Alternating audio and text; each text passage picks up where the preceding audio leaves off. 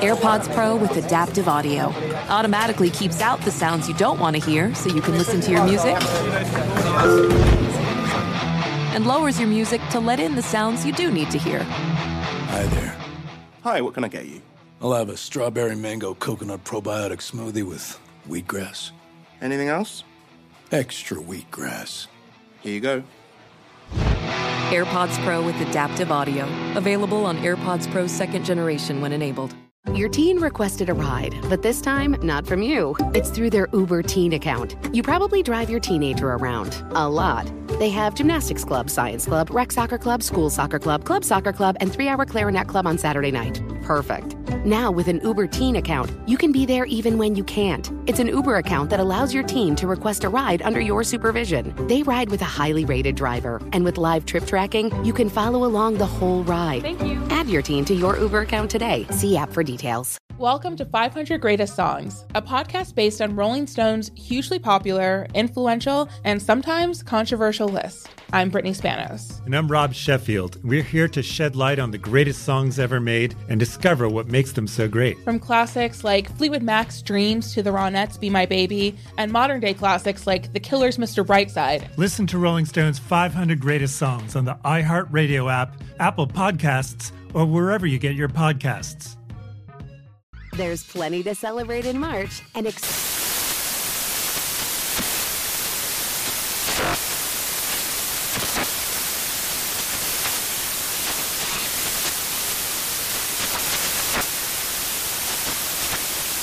National Craft Month with the perfect pizza at home class from Craftsy. And anytime is right to listen to iHeartRadio's iHeart Country Radio. Discover more shows and movies for free.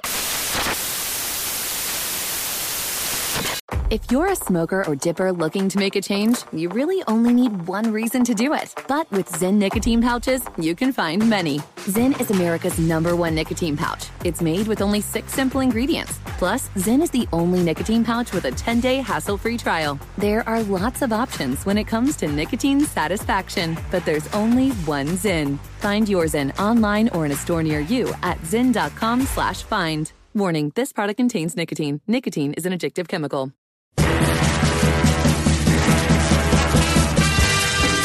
Hello and welcome to the MMQB Monday Morning NFL Podcast. I'm Gary Gramling. I'm Jenny Vrentas. I'm Conor Orr. And very exciting, guys. We have arrived at part five of our summer division preview series. That means we, we can't change our minds now. We can't go back. We're more than halfway there, so we just have to we have to gut it out, get through the rest of these. And uh, as always, we are inviting you to guess what order we are going in, the logic behind our order. There is subjective logic, but there is a logic. And again, if you guess it correctly, uh, Jenny, I believe you have some uh, some stickers, some MMQB stickers as a prize. Ready to go? You can you can put them anywhere. Put them right on your T-shirt. Make it an MMQB T-shirt. Great idea. Conor has uh, another business card to add to the well uh, bonanza. Can I call it a bonanza now that it's three? Yeah, I would say this officially qualifies as a bonanza. Um, I will say that when the business card thing comes up, I always like kind of look to Jenny as I always do for guidance, but I'm trying to like read her take on this and like I like I can see like the unit chair in her being like this is potentially illegal in some way shape or form. So like as long as you as long as we're okay with me mailing the business cards, I will continue to mail the business cards. But I'm just trying to read like I, I always try to read Jenny um uh, a lot of times when I ask her for advice on stories or uh, uh, unfortunately fashion advice uh, from time to time you know you're always trying to kind of get the the biofeedback before the actual feedback so i'm just trying to work my way in here and, and see what uh, uh, we're cool with the business cards right like we're, we're good to go here Yes, I love okay. the business cards. The unfortunate thing, Conor, is that my face naturally relaxes into a face of disdain. So it's definitely very difficult to tell if I actually disdain something or if that's just my face. I think that's why we have uh, sometimes, uh, while as much as I like seeing you in person, the the text the texting does sometimes cut through some of the the, the haze. You know. True. Yes. Like if I send a text back, oh, I see, or interesting. Generally, not thrilled about something. generally, you're not seeing it, or it's not interesting. Yeah. Right. Well, I just want to I want to step back because I, I feel like we're getting a little bit ahead of ourselves. Someone's got to win it first, and then we can worry about the legal implications. I mean, that's how I approach things.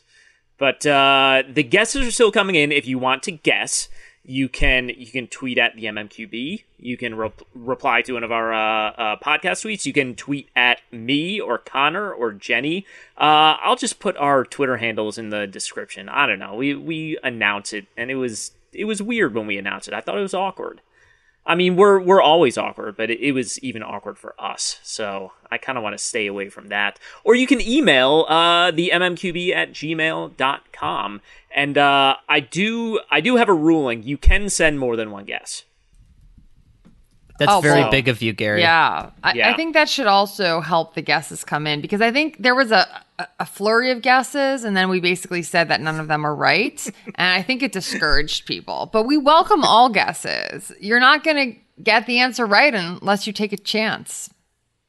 There you go. Those stickers are just uh, waiting to be won by someone. Uh, John Hill, who had uh, he had an initial guess that uh, it was okay. I, I, think he did the aggregate wins. He uh, he wrote in. He was thinking compass directions. No, too too objective. It's more subjective. And again, there's logic to it. It's just uh, you're not going to find it in you're not going to find it in numbers. You can't put it in a spreadsheet and come away with a solution here. That's my advice to to all of you out there in this and in life. I was going to say that sounds like me trying to describe my value to a higher up here. It's like you, you can't really see it or quantify it, but but it's there, and uh, but only I know uh, where. So, yeah, the always gritty Conor Orr. All right, guys, we have arrived at the AFC West. That is today's. This is division number five, and uh, as always, we are going to run through our uh, our four categories here to sort of pre-preview the uh, the division. We will have our Mad Libs coming up, and then we will wrap up with our uh, predictions and our projections for what the standings will be here in a division that the Chiefs have quite frankly owned for quite a while. But let's uh let's open it up with biggest offseason addition of a veteran, and uh, we'll start with Jenny. I went with Orlando Brown. Obviously, after the Super Bowl, tackles was high on the Chiefs' priority list. They did a remake of their offensive line, but the trade for Brown, I think, really was the piece that will have the biggest impact. He moved to left tackle last season for the Ravens when Orlando Brown was injured. I'm sorry, Ronnie Stanley was injured and wanted to play left tackle in the future. And so it's kind of one of those rare things where a player expresses what he wants and he gets what he wants and he ends up on the best team in the NFL. So really a great situation for Brown, but also for the Chiefs because it's not easy to upgrade your offensive line. If you have holes at the tackle position, that can be a difficult problem for the team. It can be difficult to fill, but somehow they managed to swing this trade with the Ravens also in their same conference. Now you could say the Ravens didn't want to re-sign Brown and so they were getting good value for him on, on this final year, but uh, it's still a, a pretty big coup for Kansas City. Yeah, I uh, I, I find that whole Orlando Brown situation just fascinating with the insistence on playing left tackle at a time when left tackle and right tackle, there's not really a big difference here. Uh, it's certainly uh, right tackles are getting compensated the same as left tackles. I, I think if you look across the league, a lot of uh, a lot of people tell you right tackle is just as important as left tackle at this point. Uh, after all the sort of blindside hype of the uh, the the pre Michael Oher era here of uh, of the NFL, but um, it's just really interesting, and he's just an interesting. He's he's huge. I mean, he's huge for a football player. He is uniquely huge, and uh, just a different style of player to plug into your offensive line at this point. I almost wonder too if Baltimore is is looking at it a little bit that way, right? Because while it's not, um, you know, it's not some of the other run based offenses that we've seen in the league, like you are requiring a certain level of athleticism that I'm not saying Orlando Brown doesn't have, but that perhaps is better suited in an offense like Kansas City. And if and if you're the Ravens, you're thinking, well, okay, we can kind of replace this in the aggregate a little bit, right? You can we can use a tight end, we can use somebody else, and all we really need is a guy that's going to move laterally a little bit better, or you know, upfield a little bit quicker. And while he's a phenomenal player, and we would prefer to have him, um, it's not the worst thing in the world that he's gone. You know.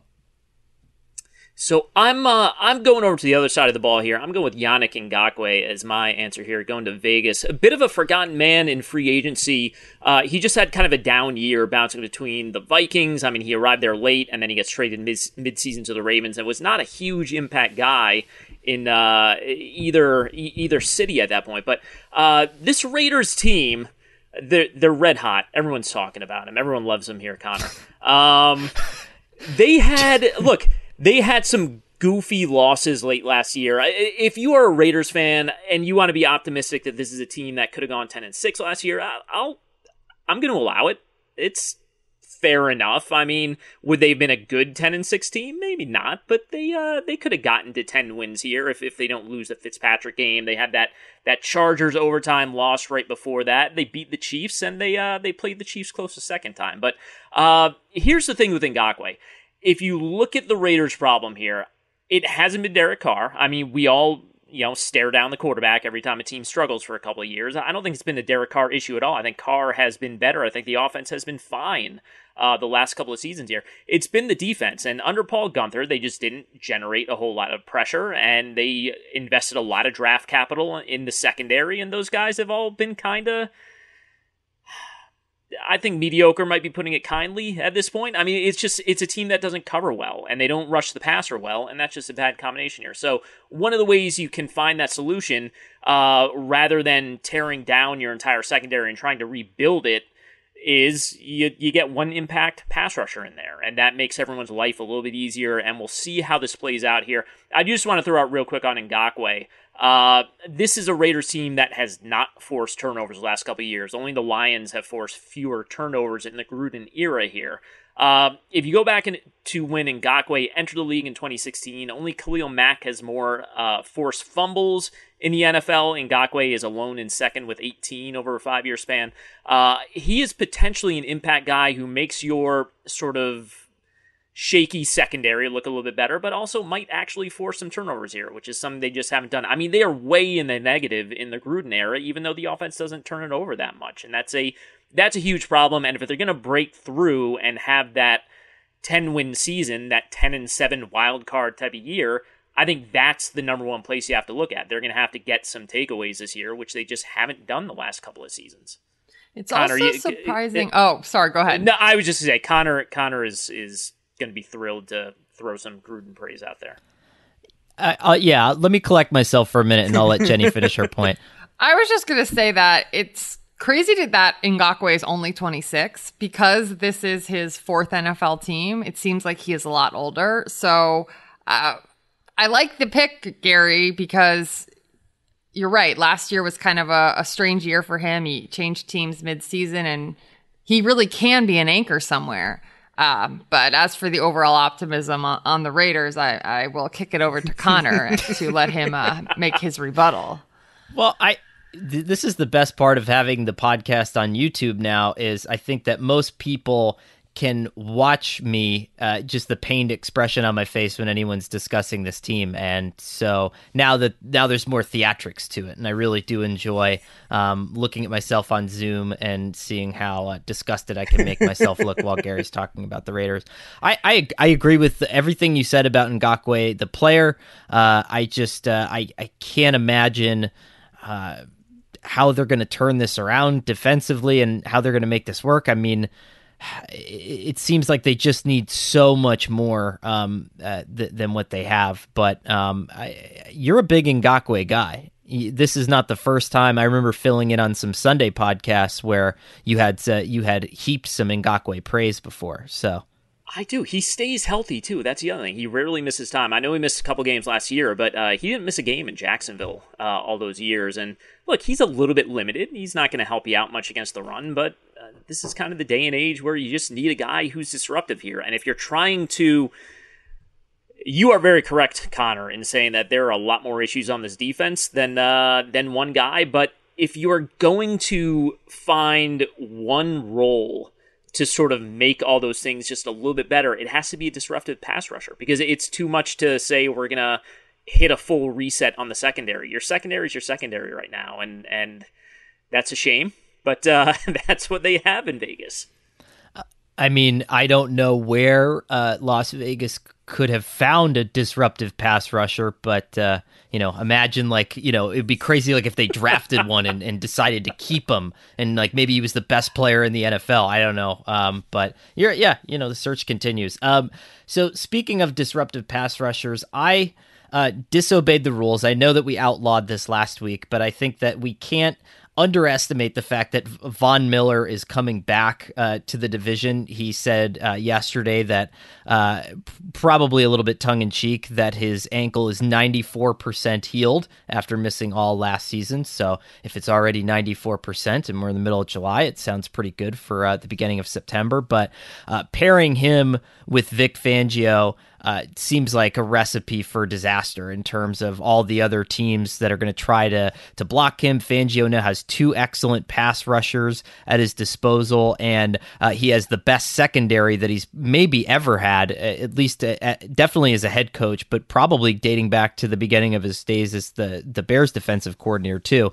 So I think that he could potentially wreak havoc. Um, and yes, Derek Carr gets rid of the ball really quickly. Patrick Mahomes hangs on to the ball um, fairly long, and uh, who knows what's going to happen with Justin Herbert after uh, when they change the offense. And so I think that having someone like Miller um, and having Fangio together is going to cause a, a, great deal of, of backfield disruption. And I, I'm like I'm sneaky hot on the Broncos right now. Like I'm, uh, and and so I think that that kind of goes along with my uh, my optimism.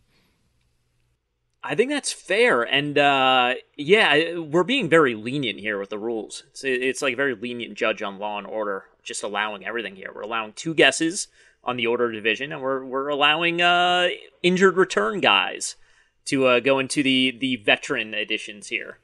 Producer yeah. Shelby has the la- the final say, and and what he'll do is he'll just he'll take my audio track and just rip it out if I'm uh, if I'm being bad, and so there's going to be like just a 15 minute blank segment there when I was talking. So.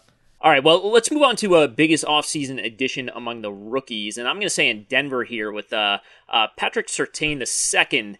And it had just been such a long time since we looked at this Broncos defense. And I think there have been years where we say, okay, the pass rush was not quite there. You know, Von Miller has always been consistent, but it, sometimes they just haven't had that second guy. Uh, the secondary for the first time in a really long time last year just really struggled. I mean, the corners were just not very good. Uh, you know, they brought in AJ Bouye, he just didn't work out, and uh, they had a rash of injuries there. So uh, it's going uh, to be on paper an excellent unit. I mean, we know the safeties are are really good. Uh, they have Kyle Fuller, they have Ronald Darby. Surtain looks like a guy who's probably going to be targeted early and often here, and he's going to have to to to you know basically step up right away. Uh, and on top of that, you get a little bit of extra pressure here because I'm sure a lot of Broncos fans, as the draft played out, were seeing Justin Fields sitting there on the board and saying, well, why don't we go get Justin Fields and maybe solve this quarterback problem that has been an issue for the past five years? Uh, they opted to go with the cornerback, and Surtain is a good one. Uh, and he's going to have to sort of deliver right away here with a, a defense that is, again, really good on paper, but also probably entering kind of a twilight you know contention window closing uh, type of uh, type of place as far as this franchise goes. I'm trying to think of who would you say is the last well, Darrelle Revis, obviously, but like the last rookie corner that came in and was challenged with a heavy workload and handled it really well. Like you, maybe you would say Lattimore in New Orleans. Um, you know, I'm trying to think of like somebody who who wasn't average and then became great. You know what I'm saying? Like it does seem like that's sort of the bell curve for for rookie most rookie quarterbacks, uh, cornerbacks at least. No, I uh boy, Lattimore definitely. I'm sure if uh if I were smarter or had better recall, I could come up with some others, but uh but yeah, I don't know. I, and I'm I'm also I'm trusting that Kyle Fuller is going to be Kyle Fuller and, and give him an All Pro type guy on, on the other side of the field as long as he's healthy. So, um, yeah, this is a this is a big this is a big ask of the rookie here coming up. Much like Jenny and I would remember Kyle Wilson, first round draft pick of the 2010 Jets, was asked to be that third corner next to Darrelle Revis and Antonio Cromartie. And what happened? Kyle Wilson got picked on all season. And the defensive coordinator would tell us every Thursday, well, he's the one getting all the targets because they don't want to throw at these other two guys. So Tre'Davious White comes to mind as yes. somebody who contributed immediately as a rookie and was given number one corner responsibilities as soon as he was drafted. Um, but yeah, I think it's a, it's a good question, Conor. I'm sure we could go through year by year. Um, my recall is not the best, but yeah, I thought of White. That that is a good one too. Yeah. And, and too, I mean, you know, Jacksonville and Atlanta both had um, first round corners going into last year. And I, I don't know, maybe I'm just ju- basing it off of that, but it always feels like these guys develop in their second and third years for some reason. Like it's just a little bit of a slower burn in terms of an investment, but I could be wrong there too. It's just, you know, I feel like that receiver, some of those positions are just a, a little bit harder to develop uh, at the beginning. I don't know. Yeah, I think corner is definitely one of those, Conor, because you have to if you're thinking about the challenges for receiver of learning the complete NFL route tree, which might be different from a limited route tree in college. Then on the corner end, it's that plus being able to anticipate and read the quarterbacks who are at a whole other level of trying to fool you. So I think it's one of the hardest positions to come in and contribute meaningfully as a rookie. There's a required precision to cornerback play that I, I think is uh, an awfully big thing to pick up on uh, early in your career. But uh, I don't know. Hey guys, this is Matt Jones, Drew Franklin from the Fade This podcast. We got a great episode coming up, picks in all the sports, football, basketball, we do them all. But here's a preview of this week's episode. Nothing to do with anyone personally, but Creighton is the team every year that the nerds, you know, the basketball nerds, they're like, you know, against Creighton, you know, watch Creighton they play, and I'm like, I don't want to watch Creighton because I agree with Shane and the dude today. Creighton's never going to win anything. Stop talking to me about Creighton. They're not never the, gonna, not the not the Big East tournament. They're well, I mean, they could maybe they win the Big East tournament, but it'll only be luck. But like they're always like, you know, a sleeper team that cool. Like that guy who I told you had eight title teams. One of his title teams was Creighton is not winning the national championship. It's yeah, I don't not, have them doing that. That like that's why do we all have to act like Creighton is a is a is a good team? Creighton's like the band they all say you should know if you really knew bands. and then they're never at any of the. Never, yeah, exactly. And it comes time for the Grammys, and they lose out to like you know Lil Durk, and you're like, "See, I knew Lil Durk was better. Why are you? T- why are you, telling me?" See the whole time. and this episode was brought to you in partnership with DraftKings. To hear more, listen and subscribe to Fade This on iHeartRadio or wherever you listen to podcasts. Hey guys, it's Steve Covino from Covino and Rich here to tell you the national sales event is on at your Toyota dealer, making now the perfect time to get a great deal on a dependable new Toyota truck like a rugged half ton Tundra. Workhorse by nature, powerhouse by design, the Tundra combines raw capability with premium comfort and advanced tech to fuel your wildest adventures. And with the available iForce Max hybrid powertrain, you can take electrifying horsepower farther than ever before. Or check out the fully redesigned Tacoma delivering trail dominating power and captivating style. The new Tacoma was born to make your off roading dreams come true. And with the new available tech, this legendary truck is getting even better. When you buy a Toyota truck, you buy Toyota dependability, meaning your truck will hold its value long into the future. So visit your local Toyota dealer. Check out the amazing national sales event deals when you visit buyatoyota.com. Toyota, let's go places. What does it take to run a small business? Heart, smarts, and the nerve to risk it all in the face of adversity. Listen to The Unshakables, the new podcast now available from Chase for Business and iHeart. It features real stories from real small business owners who take you through the turmoil, triumphs, and quick turns that help their businesses break through. Learn more at chase.com slash business slash podcast. Chase, make more of what's yours. Chase mobile app is available for select mobile devices. Message and data rates may apply. JP Morgan Chase Bank and a member FDIC. Copyright 2024 JP Morgan Chase and Company. Your teen requested a ride, but this time not from you. It's through their Uber teen account. You probably drive your teenager around a lot. They have gymnastics club, science club, rec soccer club, school soccer club, club soccer club, and 3-hour clarinet club on Saturday night. perfect. Now, with an Uber Teen account, you can be there even when you can't. It's an Uber account that allows your teen to request a ride under your supervision. They ride with a highly rated driver, and with live trip tracking, you can follow along the whole ride. Thank you. Add your teen to your Uber account today. See app for details. If you're a smoker or dipper looking to make a change, you really only need one reason to do it. But with Zyn nicotine pouches, you can find many. Not only did Zyn create the first ever nicotine pouch, we're still America's number one choice for smoke free, spit free nicotine satisfaction. It could be because Zyn is made with only six simple ingredients, including naturally derived nicotine salt. Or maybe it's because Zyn is the only nicotine pouch with a 10 day trial. For anyone worried Zyn won't cut it like traditional tobacco, just ask one of the millions of people who have achieved lasting change. You have lots of options when it comes to nicotine satisfaction, but there's only one Zyn. Find your Zyn online or in a store near you at zyn.com slash find. That's Z-Y-N dot com slash find. Warning, this product contains nicotine. Nicotine is an addictive chemical. Conor, who do you got? Uh, I'm going to go full Gramling uh, obscurity in this one. I uh, yes. I really like this one. Um, so uh, and and this is based off not based off of, but I was looking him up just to make sure that he hadn't been cut like, but you know, in, in, between like when I decided to make this uh, uh, card up. But he's the subject of the perfect training camp story, which is that he's being mentored by Travis Kelce, which obviously means he will become Travis Kelce, right? But uh, the Chiefs picked uh, Noah Gray in the fifth round of the draft this year. And here's why I love that because the Chiefs were 17th in the league last year in using two tight end sets, but they were number one in the NFL and EPA per play when they were doing it.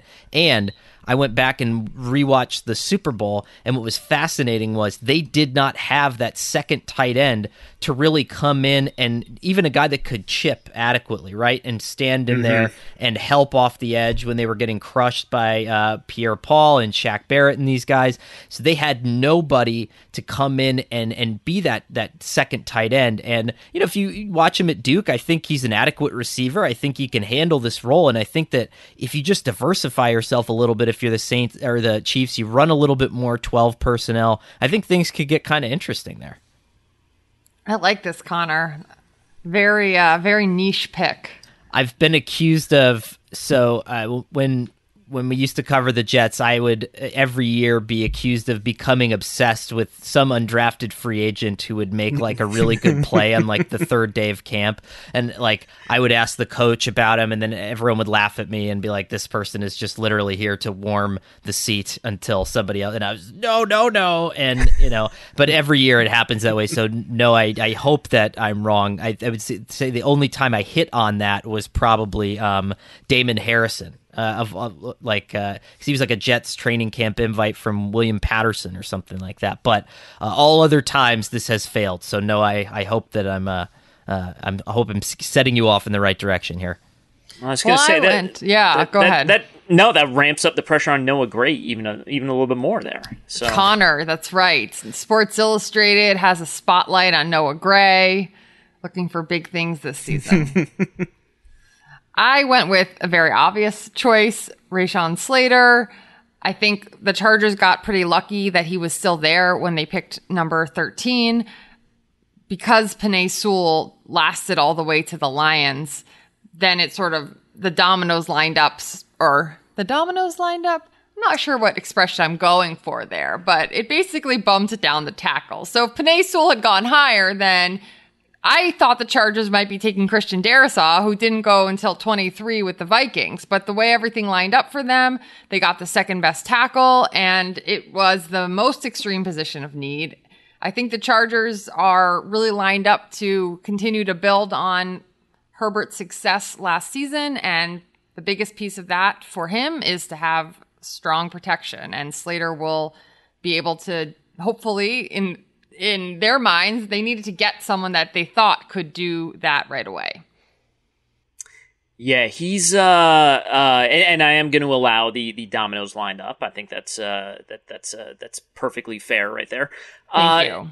so Slater, who is immediately, I don't know, every time I see a shortish, short-ish left tackle, I, I think uh, Joe Thomas type of type guy here, and and we'll see how this plays out here. But uh, I mean, look, he he sort of earned his, I don't know.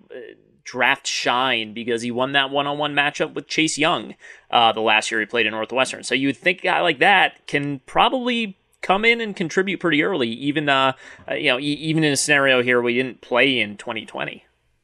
And two, it's not like the the Chargers haven't been loading up on super heady veteran offensive linemen that he can you know pair himself with, work with all throughout camp. Like I think this is a really good situation for them in general. Um, eh, you know, the Chargers in terms of like a uh, injury, their luck with injuries are kind of in this like dark magic burial ground sort of situation, especially with offensive linemen. But uh, if they can all stay healthy, I think this is one of those like no brainer building block situations for them where uh, they can kind of really hit the ground running. Yeah. Uh, most valuable non quarterback in the division, and we'll uh, we'll go with Conor first.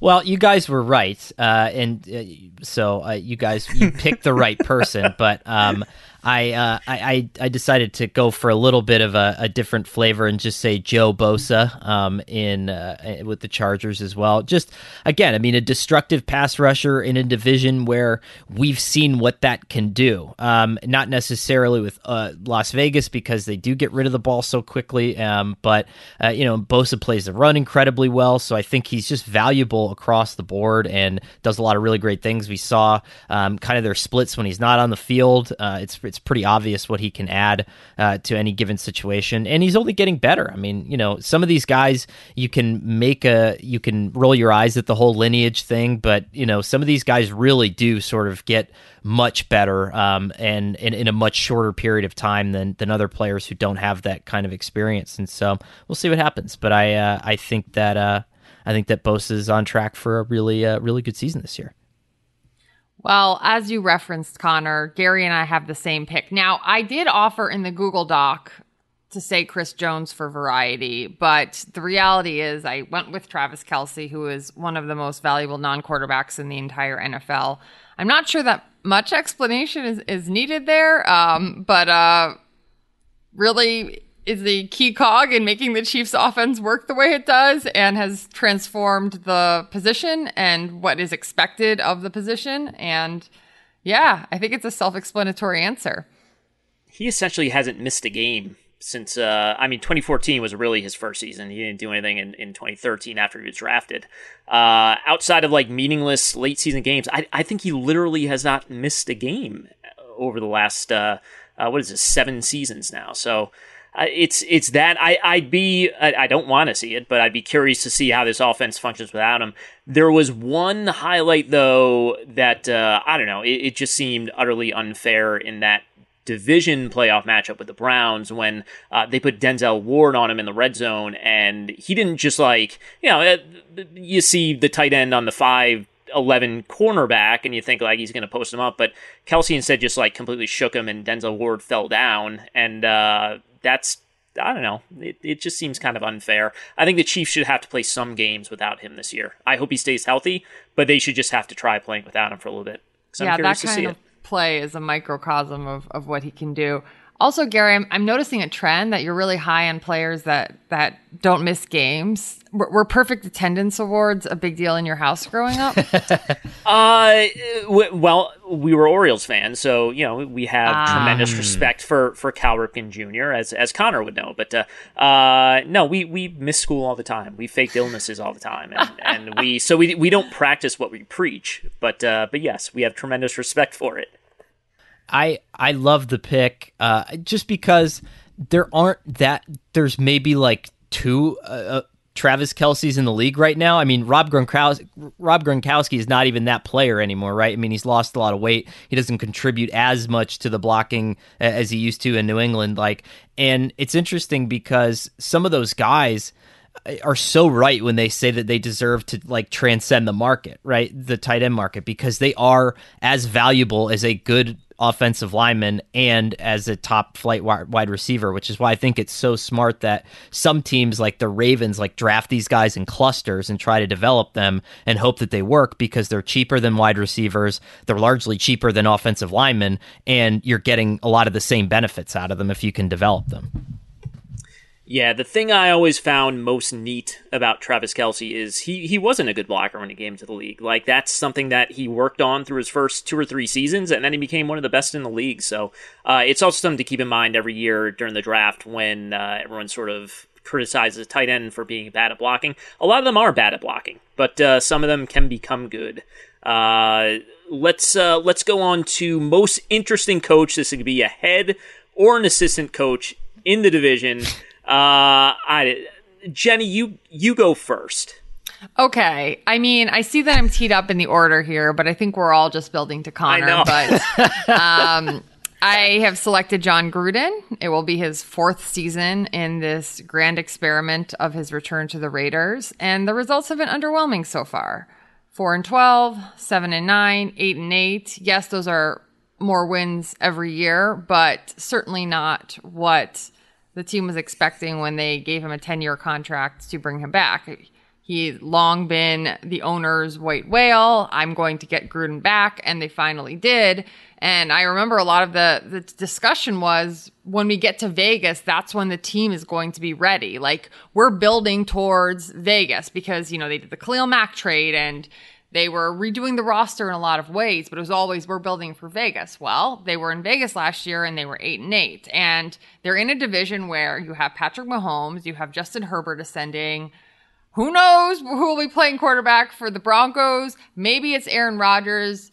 Maybe we waited to do the AFC West to see if that situation sh- shook out a little bit. I'm just going to throw that out there.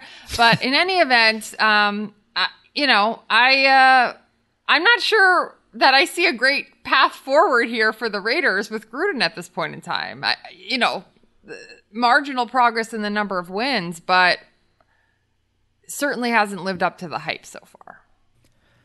It it's it it's beyond me to look at and, and again, I mean, the Super Bowl ring is is such a hard thing for people to shake because it's like this badge that just gets you in um, eh, to the door. Like Gary would know, you have to have enough badges to make the Pokemon League, and Gruden seems to have the requisite number of badges to to reach the Elite Four. But at the same time, this was a Super Bowl that was won with somebody else's players. You know, and like this was Tony Dungy's Buccaneers, and like the thing that he was in charge of was almost never good. Like the offense was almost never good, and I don't understand. Like if you would go back to any of those teams and you would interview those players, yes, some of them would be like like he's a great guy, but some of them would be like, we have no idea what's going on offensively. The play calls are 30 words long. We can't get them out of our mouth.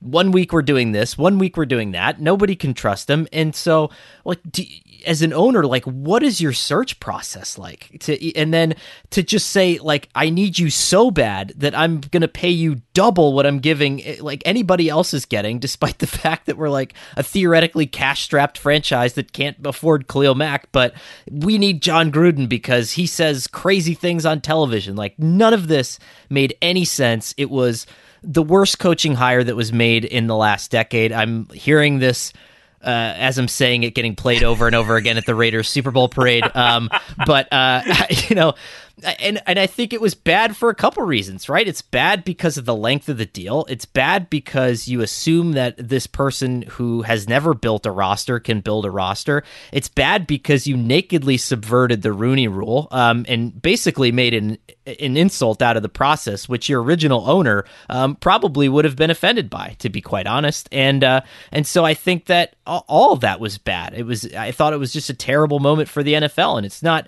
You know, there's some cool things that he does um, that he learned throughout his time. You know, every six days there was a feature on his little strip mall film session place that he was working on and and doing a bunch of cool stuff on. But it, eh, what else are we getting here? Like there, there's been no payoff. Um, you know, maybe, uh, you know, maybe he'll he'll he'll like Gary because he said that they should have gone ten and six last year, but it's eight and eight. Like that's the best we've gotten so far, and no other coach is getting three years there. Every other coach was getting fired after year two, but you can't do it because the contract is so long and so bad, and. uh yeah, I'm running out of breath. But uh, uh, you know, I I just there's so much like there's so much why here that is still like it, it just amazes me. Like I look around, it's like why haven't you asked yourself some of these very basic questions yet? So, in case anyone who's listening is wondering, Conor also picked Gruden for the most interesting coach in the division. Yeah, uh, yeah. Interesting was I, I guess I, I didn't read the word interesting. Sorry, uh, but yeah. it's I, I the thing that scares me is like either me or Jenny will have to sort of step up as like the Gruden defender, which maybe I, I, I accidentally dipped my toe into earlier this season when I said the I mean the Raiders were two plays away from winning the Super Bowl. Everyone knows that, but uh, yeah, it's uh, I, the one thing I'll say uh, about the contract. Do you think Mark Davis, uh, it, like if right now, if if uh, Jon Gruden had one year left on his deal, do you think Mark Davis would want to do anything? Like I, I don't I don't really know if there's a scenario. I think Mark Davis is just happy having Jon Gruden as coach, and if they win games, great. But you know, it's sort of more fun to have Jon Gruden as his coach, is how he's viewing it. Yeah, that's that's a good point, Gary. He chased this guy for so long. They have a close relationship. It was the guy he wants as his head coach, and so uh, the ten-year contract is, you know, influencing decision making maybe but your point is not really because this is the guy he wants as coach and that's it. You know the white whale some might say has turned into an albatross but maybe not for mark Ooh. davis. You know it's just like owners are just the worst. Like they're just the worst. They make horrible coaching hires year after year and then just blame everybody else for their problems. They hire search firms that just say, "Oh, go hire the defensive coordinator of the team that just won the Super Bowl." And then you have you know, Mark Davis just being like, I just need the guy that we traded away 10 years ago because he wasn't good enough to do it then, but definitely is now, you know. Um, uh, I, I, I don't get it. I, I just, uh, they need to replace owners somehow, and I'm working on a solution for that. Um, let me let me workshop that, and I'll get back to you. Well, I really think the best answer to the ownership problem, Conor, is for the NFL to change its requirements. Right now, I think the controlling owner has to have at least a 30% stake in the team and it doesn't prevent or it doesn't permit ownership groups over a certain number of people. And we see in a lot of other sports leagues perhaps by necessity. Like the NWSL has had a lot of like aggregate ownership groups, which has bought, brought a lot of buzz into the franchise. And obviously that's a league in a very different position. But I think we get stuck in these ownership, the ownership criteria a lot creates a situation in which we're constantly stuck with these bad ownership situations, which perpetuate a lot of problems across the league in terms of hiring practices and commitment to diversity and inclusion and workplace cultures. And so I think that a shift in the ownership requirements could open the door for a much more representative swath of ownership in the league. But really what we're all waiting for is Gary's answer to the most interesting head coach in the division, Gary. Well, I think Brandon Staley is the worst hire of the last 10 years. no, I, I, I, don't think that at all. I think Brandon Staley's a, a, a brilliant coach. I think he was a good hire with the Chargers here. I think it's a really interesting situation he steps into with the Chargers. And I don't know if it's just because, you know, it, it, it's a relocated team. They don't have a huge fan base. I feel like just the franchise as a whole has kind of skated. Anthony Lynn did a nice job there. They didn't really give him the infrastructure he needed though. Uh, and there's just always been this sense that like the Chargers are, I don't know, just happy to be competitive and, and just happy to, you know, hey, they made the playoffs this year. Like, you know, what a, what a nice team and, and all that stuff. I mean, two years ago, they went out and they hire the guys they signed. They signed uh, what? They signed Brian Bulaga. They signed Chris Harris. They signed uh, Linval Joseph. They signed guys that were win now signings, and then they kind of said, uh, "Here's Tyrod Taylor. We'll put him out here, and uh, maybe we'll go nine and seven and compete for a wild card spot." Uh, and then they figured out they had, you know, possibly, uh, you know, a, a uh, all pro caliber quarterback in, in Justin Herbert. So you have the quarterback now, you have the roster around him. This team should be talking about basically making a run at the Chiefs here. I mean, they should be on that second tier with uh, you know whoever you want to put up there, the Bills, the Ravens, the uh, you know the the Browns, maybe the Colts, maybe uh, they should be in that conversation at this point. And uh, you know Brandon Staley is going to do things with his defense that maybe Gus Bradley, uh, who by the way is is now coordinating that Raiders defense, uh, maybe didn't do with it. it's going to be a new evolution there, and you know we'll see what uh what they do here, but. There's a ton of talent there and they have the quarterback, and now they have a really bright young coach. And I feel like the Chargers should be discussed as a team that should be uh, winning 11, 12 games this season and making a run uh, at the AFC title game. Yeah, I think it's a great pick, Gary. I mean, aside from our robust discussion about Gruden, but because of Herbert, it was one of the most attractive job openings. But I think you're absolutely right in that they didn't give Anthony Lynn the infrastructure to succeed there. And I think the team's longstanding questions about the commitment to resources to build mm-hmm. the coaching staff that you need and to make this a top tier uh, organization haven't been there. And so, does the Herbert, um, what's the right word? Renaissance? The, does the Herbert premiere renaissance yeah there we you know the encouraging signs from herbert last year does that compel the organization to say, we really need to take advantage. We've got this talented guy on a rookie contract. We've really got to put our foot on the gas now. And maybe it does. And if that's great, if that is the case, then that's great for Staley, who is, as you mentioned, a, a, really sharp coach and did a fantastic job with the Rams defense. But it would also be a bummer for the coaches in the past who haven't had that kind of support. I I think if I had to pick um, a team that I would want to coach. Uh, this roster, the Chargers roster, is obviously a roster that I'd want to coach, but also the Chargers in general because like they they just don't have any fans, and so it's great. Like you can kind of just you know you you can experiment you know a little bit if you're Brandon Staley. You could probably try some things, and like no one's gonna care because no one comes to the games anyway. You know, so it's great. And then like you know if you win, that's great. It's a surprise. But if not, you know, it's just like have you ever met a Char? Do you know any Chargers fans? Do either of you know any Chargers fans? I do. You know a Chargers fan? I think I know two. I've never met a Chargers fan in my life. I know one, but I haven't talked to him since they moved from San Diego. I don't know if that changed his uh, view on it. Yeah. I mean, I just like I, I just don't think they really exist, which is f- fantastic. You know, you're just sort of operating in a bubble, which is exactly what I would want to do if I were a head coach. We should send Conor to LA in search of a Chargers fan and see how long it takes.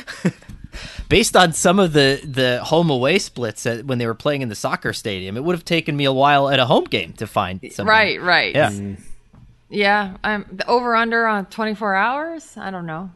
Brandon Staley, yeah. though, good pick. Uh, almost set the NFL record last year for l- fewest second half points allowed, um, which is like a good sign, I guess, for a defensive coordinator, uh, a guy that you'd want to take over your defense, but also a former quarterback too. So I think a lot to like there. Also coached every game. Yeah. So high yeah. in Gary standards. Yeah, he did. he did. He's just he's showing up all the time. You know, now now yeah, not like Gus Bradley who just took like four games off last year. Gus Bradley didn't do that, by the way.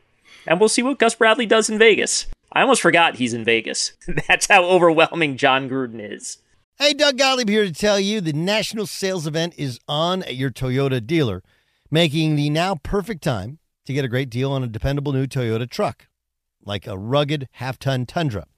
Workhorse by nature, powerhouse by design, the Tundra combines the raw capability with premium comfort and advanced tech to fuel your wildest adventures. With the available iForce Max hybrid powertrain, you can take electrifying horsepower further than ever before. Or check out the fully redesigned Tacoma, delivering trail dominating power and captivating style. The new Tacoma was born to make your off roading dreams come true. With new available tech, this legendary truck is getting even better.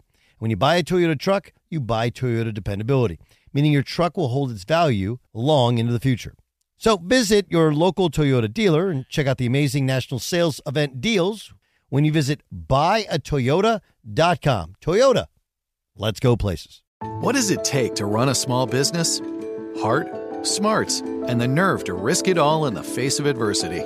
Listen to The Unshakables, the new podcast now available from Chase for Business and iHeart. It features real stories from real small business owners who take you through the turmoil, triumphs, and quick turns that help their businesses break through. Learn more at chase.com slash business slash podcast. Chase, make more of what's yours.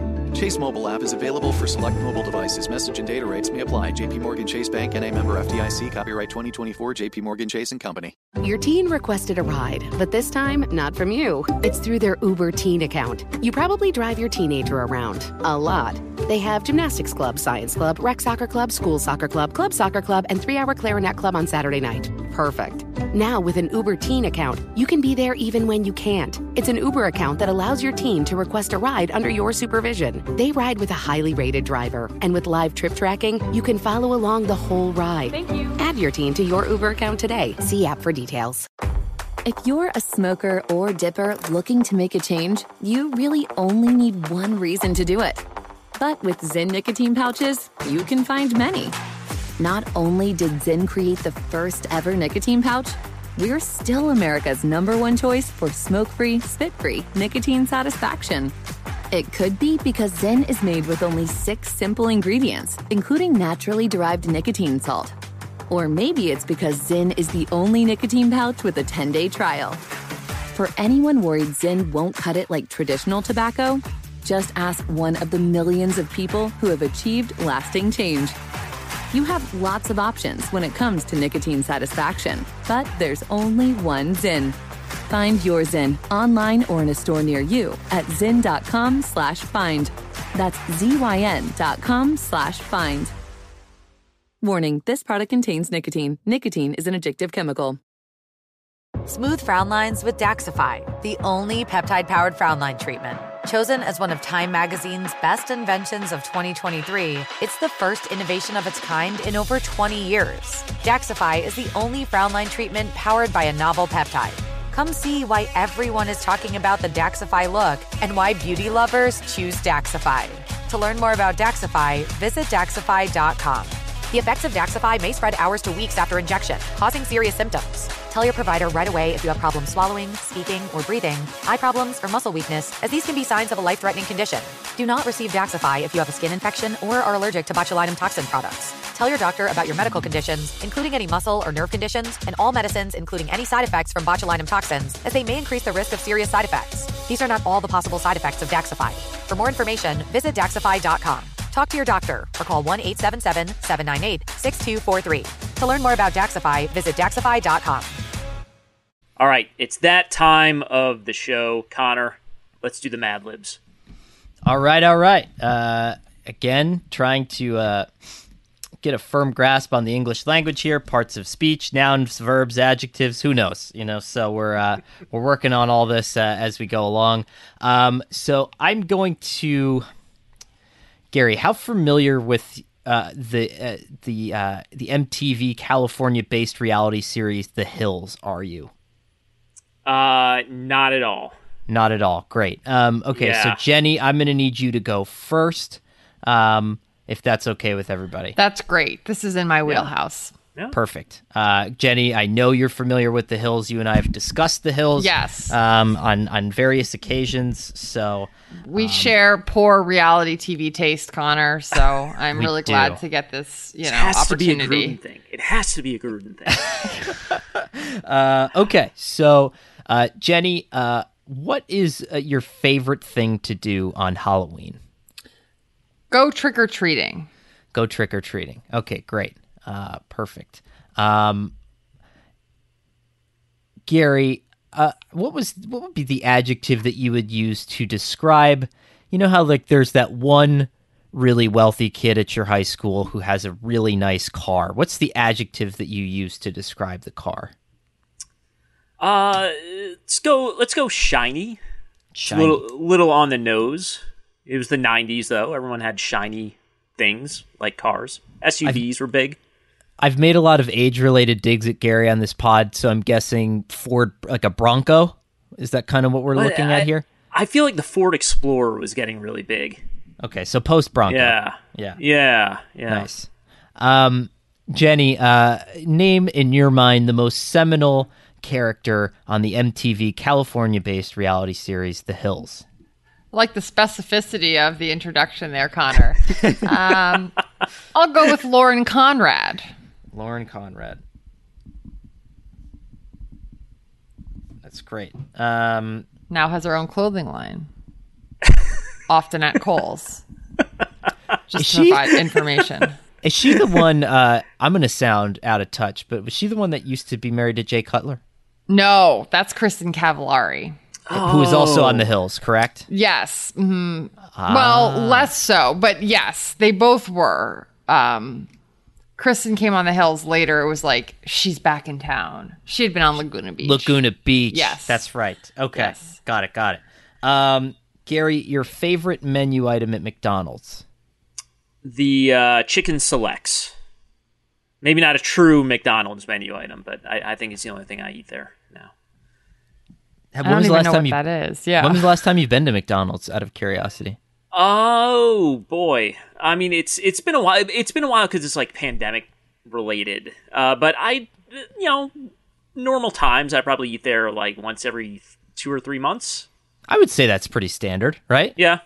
I yeah, I think I'll, I usually will get some like French fries on a road trip or something if I'm like driving. And the yeah. the, chi- the chicken selects, by the way, Jenny, uh, they're you know you have the chicken nuggets, but the chicken selects are like that's the nuggets with class. It's like the oh strips. wow, yeah. okay, okay, got it, got it. For those like, of us with, with, a little more sophisticated taste, okay, selects so. sophisticated palate, Gary. Yeah, make a mental note of that. Yeah. They're like the nuggets you would get at like a buffet at a baptism. You know what I mean? Instead of instead of the round ones. Right. If you ever find yourself in that scenario where you have forgotten to cater your baptism and McDonald's was your only option, you get the selects. That's you would load up. You would say like, "Give me forty orders of the selects," and no one would know. It's a good commercial right there for McDonald's. Totally Should submit that. Um, okay, Jenny, uh, what what would you call? Um, you know, you're on the train from uh, Newark to uh, Penn Station, which I know you've taken uh, many of times. Mm. You look out your window there and you see that sort of, um, uh, I, let's call it uh, sort of that uh, that that desolate, wet, damp, unbuildable land. A wasteland. A wasteland. That'll be good. Perfect. Um, Okay, number six. Gary, your favorite Disney princess? Oh, Belle. That was a quick answer. Yeah. Uh, yeah. I mean, she's Moana is very good as well. But if you're, I mean, Belle's like the most resourceful. She's the smartest. She's the most, uh, she's the most well read. Most, uh, like if you were making a, a spider chart for all the Disney princesses, I mean, she would, she would sort of check off the most uh, marks there interestingly, Gary also kidnapped his wife's dad and was a beast, and then his wife came and, and turned him back into a human. So I think that explains a lot of the connections there. Can can really relate to the backstory. Yes. um, Jenny, uh, your uh, uh, give me a big box office supply store. Office Depot. Office Depot, solid. Um, Okay, Gary, um, an adjectives that you would use to describe a beautiful, benevolent king or queen who rules over a pastoral landscape with grace and dignity for years. Uh, let's go with regal. A little regal. bit redundant, but uh, we'll go regal there. Nice. Uh, do you like the specificity of these uh, clues this week?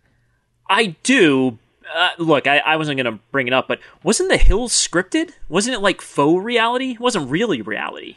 Was my I mean, impression. I've never, I've never, I've never seen it. So well, the final scene they cut away, and it's like a movie set, so they're leaving you with the question of how much was reality. Okay, okay. Wow. I, I just, I don't know if this will stand up to a fact check. I guess is all I'm saying. Producer mm. Shelby says it's scripted, so you know, we'll trust Shelby on that standard standard operating procedure for a for a Conor Orr produce thing. We're just not sure if it's going to hold up to the fact check, uh, uh, which is exactly what you want. Um, Jenny, uh, what's the worst part of a horrible plane ride? I would say the turbulence. Okay, perfect. Um, I actually was on a plane this morning, and uh, I was had a cup of tea and there was a quite a bumpy landing and I didn't expect that the tea would splash all over my pants. Oh. Yeah. So uh, that was the worst part of today's uh, today's plane ride. Ooh. That's not pleasant.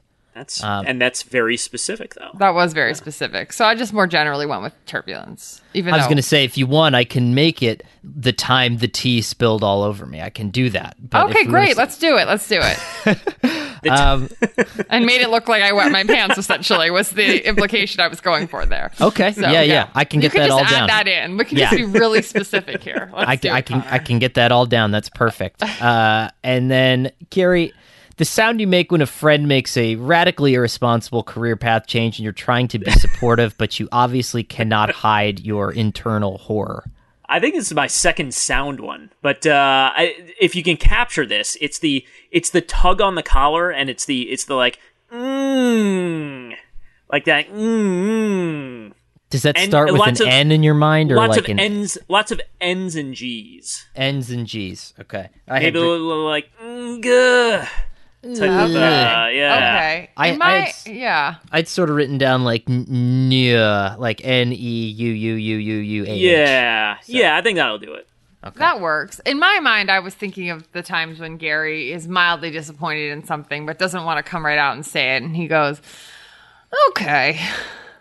I always, I always get from Gary. I get an mm-hmm. That's what I get. Like as like a, it's like a let's wrap it up. This is not uh, good in any. Oh, shape, I feel like the mhms for from Gary are affirmative. I've always see.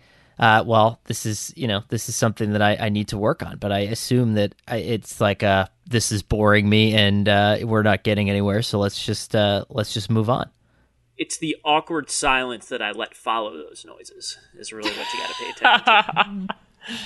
The longer it goes, the more Gary secretly hates you. Beware. Um, okay, so we're good here. Um, all right, so we're just going to uh, we're going to get growing here. Um, picking any team besides the Chiefs to win the division would be like trying to go trick or treating on Christmas. It would simply make no sense. The Chiefs are totally shiny. Their quarterback is like the NFL's Lauren Conrad. He has the best shoes, the best clothes, the best arm, a real chicken select of a guy. We could go on and on, and probably will, since the rest of this division more closely resembles a wasteland. The Chargers have the reigning rookie of the year in Justin Herbert, a Princess Belle haired marksman who took the league by storm. They also have a new head coach, a guy named Brandon Staley who looks like he was plucked straight out of an office depot. The Broncos, meanwhile, are hoping that in year three of the Vic Fangio regime, they can start to turn their fortunes around. Fangio hails from Dunmore, a suburb of Scranton, Pennsylvania, one of the regal cities of America. This alone makes us believe he is tough enough for the job.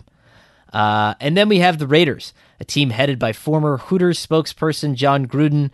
Gruden's first three years in Oakland and Las Vegas have been like that time uh, that you ride on the airplane and there's turbulence and you spill hot tea in your lap, making it look like you've peed all over yourself when you try to stand up and get out of the plane.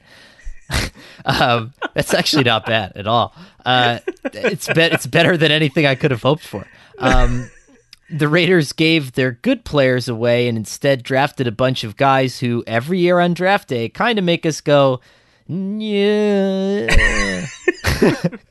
um, and that hasn't worked out so well, and uh, and probably won't work out so well in the future. The end.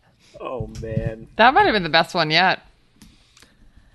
I felt good, it- but we do really like every time the Raiders do make a pick, everyone's just like, oh, yeah, you know. So that was it was a perfect sound, Gary. You know. Yeah, yeah. it was. I'm glad you saved it for the end because throughout the entire thing, I was just waiting to see what would be applied to to Gruden. I thought about making it like super obvious at the at the beginning, like name your favorite kind of cupcake, and then like name a flaming bag of garbage that I hate, you know, and uh, seeing if you could, could have picked it out. Oh man. Well, that's. Uh, I think that's a good transition to the uh, the predicted order of finish, our coaches poll style here. We each did our one through four vote, and uh, uh, despite the fact that they were just narrowly beat out for a uh, I don't know fifteen and one season last year, the the Raiders unanimously, very unfairly unanimously, picked last. We picked them last. See, Gary, in the pre-show, I had looked at your picks, and you had the Chargers in two different spots, and Yeah. so I did not know if you. And then you had Brandon Staley as your most interesting coach. I did not know if you had some hidden Hmm. Brandon Staley heat or ammunition. You know, so my radar was up on that. That was a very strange mix-up that I had because it wasn't even like an LA Raiders mix. I just put the Chargers twice in there. I put them second. I put them fourth. Didn't make any sense. Yeah, I noticed that as well. I wondered if you were trying to go for LAS like Las Vegas. I, don't, I don't know what I was doing.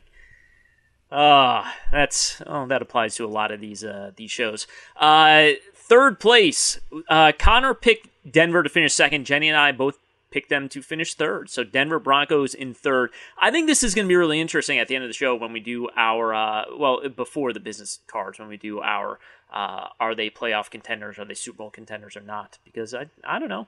I think you could say nice things about uh, a lot of these teams. Maybe. Yeah, yeah, it's an interesting division because the Chiefs are obviously established, and we all agree that the Raiders have a lot of work to do. And the Chargers in Denver could go a lot of different ways this season. I mean, we'll see what Denver does at the quarterback position. We'll see what Herbert looks like this season and the team under a new head coach. But uh, I think there's a lot of interesting possibilities. Chargers, we pick second. Uh, Very anticlimactic at the end of this. Chargers pick second. Uh, Jenny and I both had them second place. Conor had them third. They get eight points here, so they edge out the Broncos for second place in our poll. And the Chiefs are unanimously first place, which I don't think surprises anyone. But um, I do want to. I, I want to get to this. I, I think we would all agree that the Chiefs should be uh, aiming for a Super Bowl. But uh, we're going to do Super Bowl or playoff contender hopes. Uh, we probably need a catchier title for that for uh, the other three teams in the division here. So we'll start with the Chargers here. Shout out your answers. Are the Chargers Super Bowl contenders? I say yes. I say yes. I think I'll also go with yes. Okay. All right. How about Denver? Oh, uh, sorry. We we sh- we should talk about that.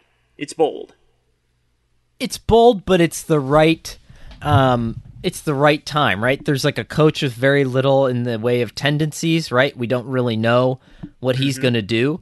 Um, and so I think that's always difficult for other teams. It's a coach that changes things a lot, especially in the second half of games. So he doesn't really, um, there's, there's really not a lot you can kind of pin down on him. And, um, you know, it's interesting. Like a couple years ago when uh, legalized gambling open here in New Jersey, I'd asked like a professional gambler like what you look for, and he said uh, exactly people like Justin Herbert. Like that's sort of like if you're a Las Vegas shark kind of gambler, it's that second and third years out of a quarterback. Um, you know, and, and while that doesn't always necessarily translate to a Super Bowl, it does seem like it sometimes trends that way. So, lot to like there. Denver, Super Bowl contender. No. No, unless they get Rodgers.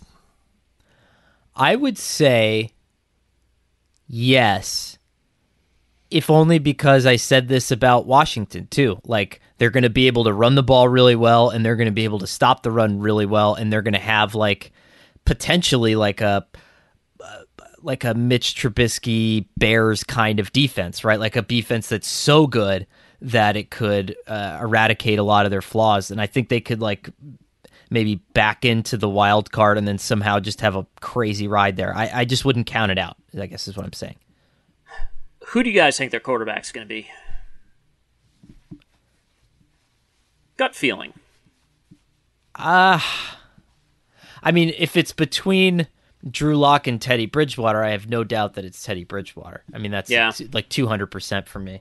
Um, but I can't imagine Rodgers leaving. Um, like I, I would, I, I, just that would that would shock and and totally awe me. But if I were Rodgers, I think one of the places I might want to go is Denver. So eh, you know, we'll see what happens.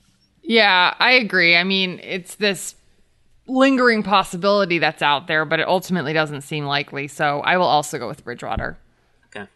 Okay. Yeah, I think Bridgewater fits nicely into what they do with Pat Shurmur there, or what Pat Shurmur has done with past quarterbacks. So uh, should be uh, should be I don't know, kind of an interesting situation there, uh, regardless of whether Rodgers shows up or not. Uh, and uh, Las Vegas Raiders Super Bowl contention. No. No.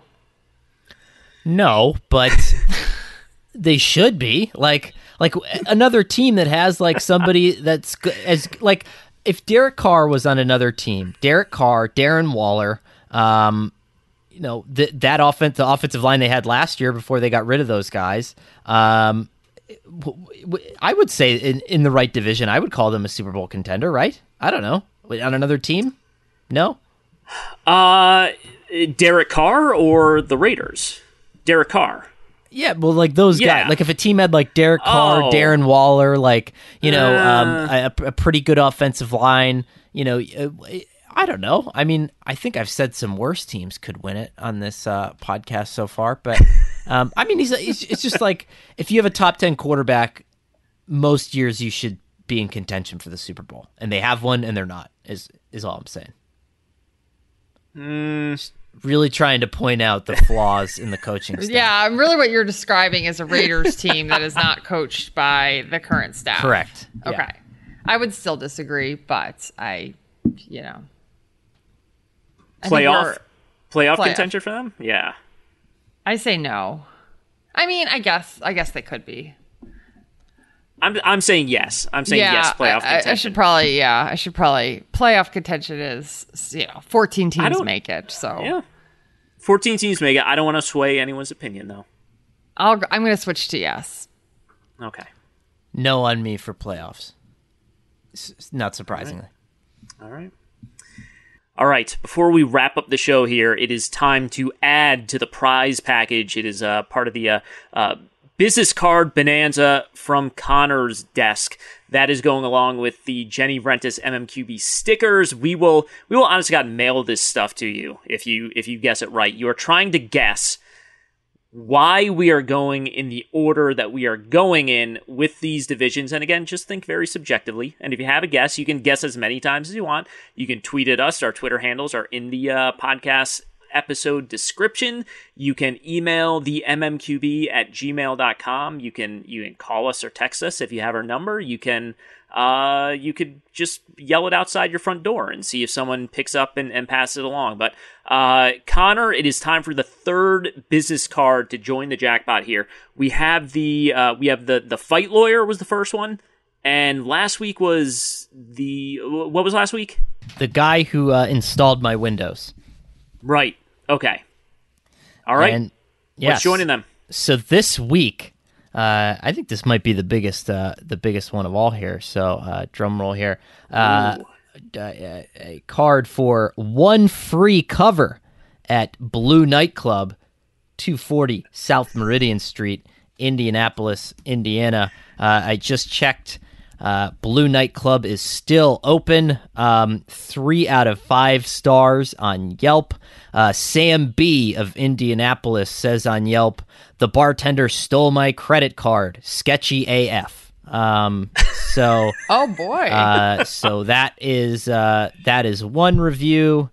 Um, but uh, Jay from Los Angeles says this establishment is more of a dance club than a lounge. Um, there really aren't too many people there. Um, the type of music played on the weekend is mainstream dance music that you hear on the radio. Um, okay. And so uh, that's what JL says. And, uh, uh, you know, so yeah, you know, there's a there's a mix of good and bad here. So, all right, well, this has real value, especially Combine weekend. If people want to go to Club yeah. Blue, Conor has the tickets.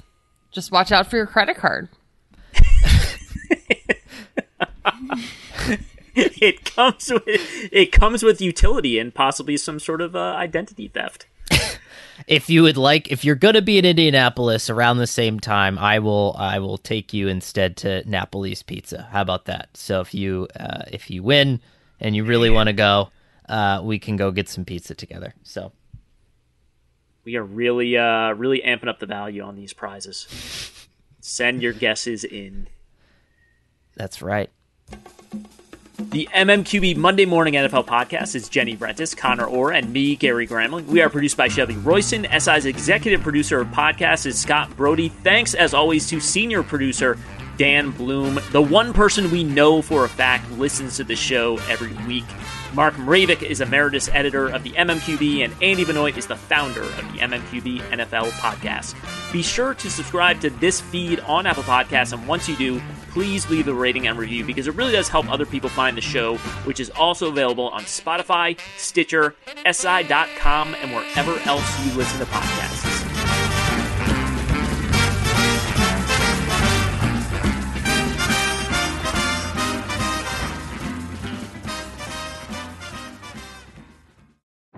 Today's episode is brought to you by the American Society of Magical Negroes, a fresh satirical comedy about a secret society of magical black people starring Justice Smith, David Alan Grier, An-Li Bogan, and Nicole Byer. As an official selection of Sundance 2024, the American Society of Magical Negroes has been heralded by critics as an uproariously sharp-edged satire and a must-see. Only in theaters this Friday. Visit the American Society of Magical Negroes Film.com to get tickets now. Your teen requested a ride, but this time not from you. It's through their Uber Teen account. You probably drive your teenager around a lot. They have gymnastics club, science club, rec soccer club, school soccer club, club soccer club, and three hour clarinet club on Saturday night. Perfect.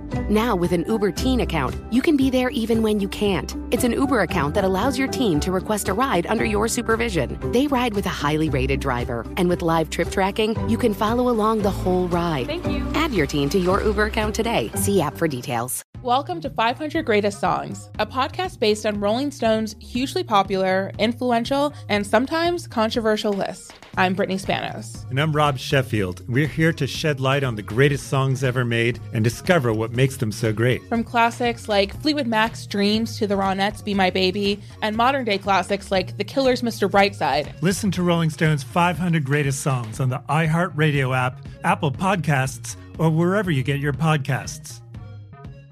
If you're a smoker or dipper looking to make a change, you really only need one reason to do it. But with Zyn nicotine pouches, you can find many. Zyn is America's number one nicotine pouch. It's made with only six simple ingredients. Plus, Zyn is the only nicotine pouch with a 10 day hassle free trial. There are lots of options when it comes to nicotine satisfaction, but there's only one Zyn. Find yours in online or in a store near you at zyn.com slash find. Warning, this product contains nicotine. Nicotine is an addictive chemical. There's plenty to celebrate in March and ex-